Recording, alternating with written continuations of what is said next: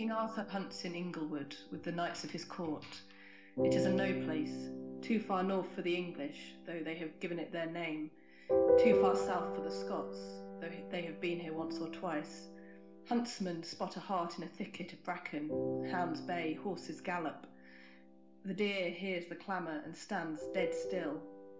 Clothed in green, in a blinking wood, leaves like eyelids, fluttering, flickering, green like sunshine, green like night, a wood, a hart, the once and future king.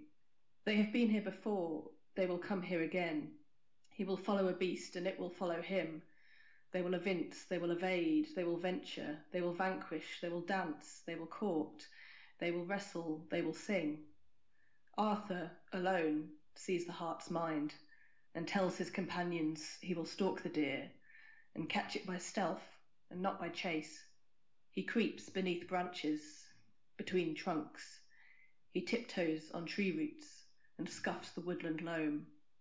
Arthur is everything and nothing, has everything, has no one, wants for nothing, desires a world. He is a boy king, man boy, woodsman. He is king of these woods. He is a king who would.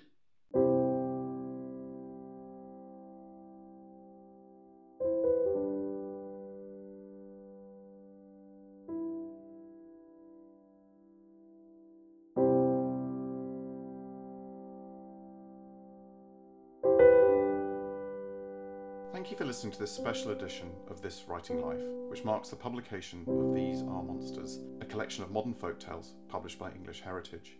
For more information about the book, please visit englishheritage.org.uk telling tales. Interviews with three of the authors, Edward Carey, Graeme Macrae Burnet, and Fiona Mozley, will be posted on This Writing Life soon. The music on this episode is Androids Always Escape by Chris Zabriskie. Visit chriszabriskie.com.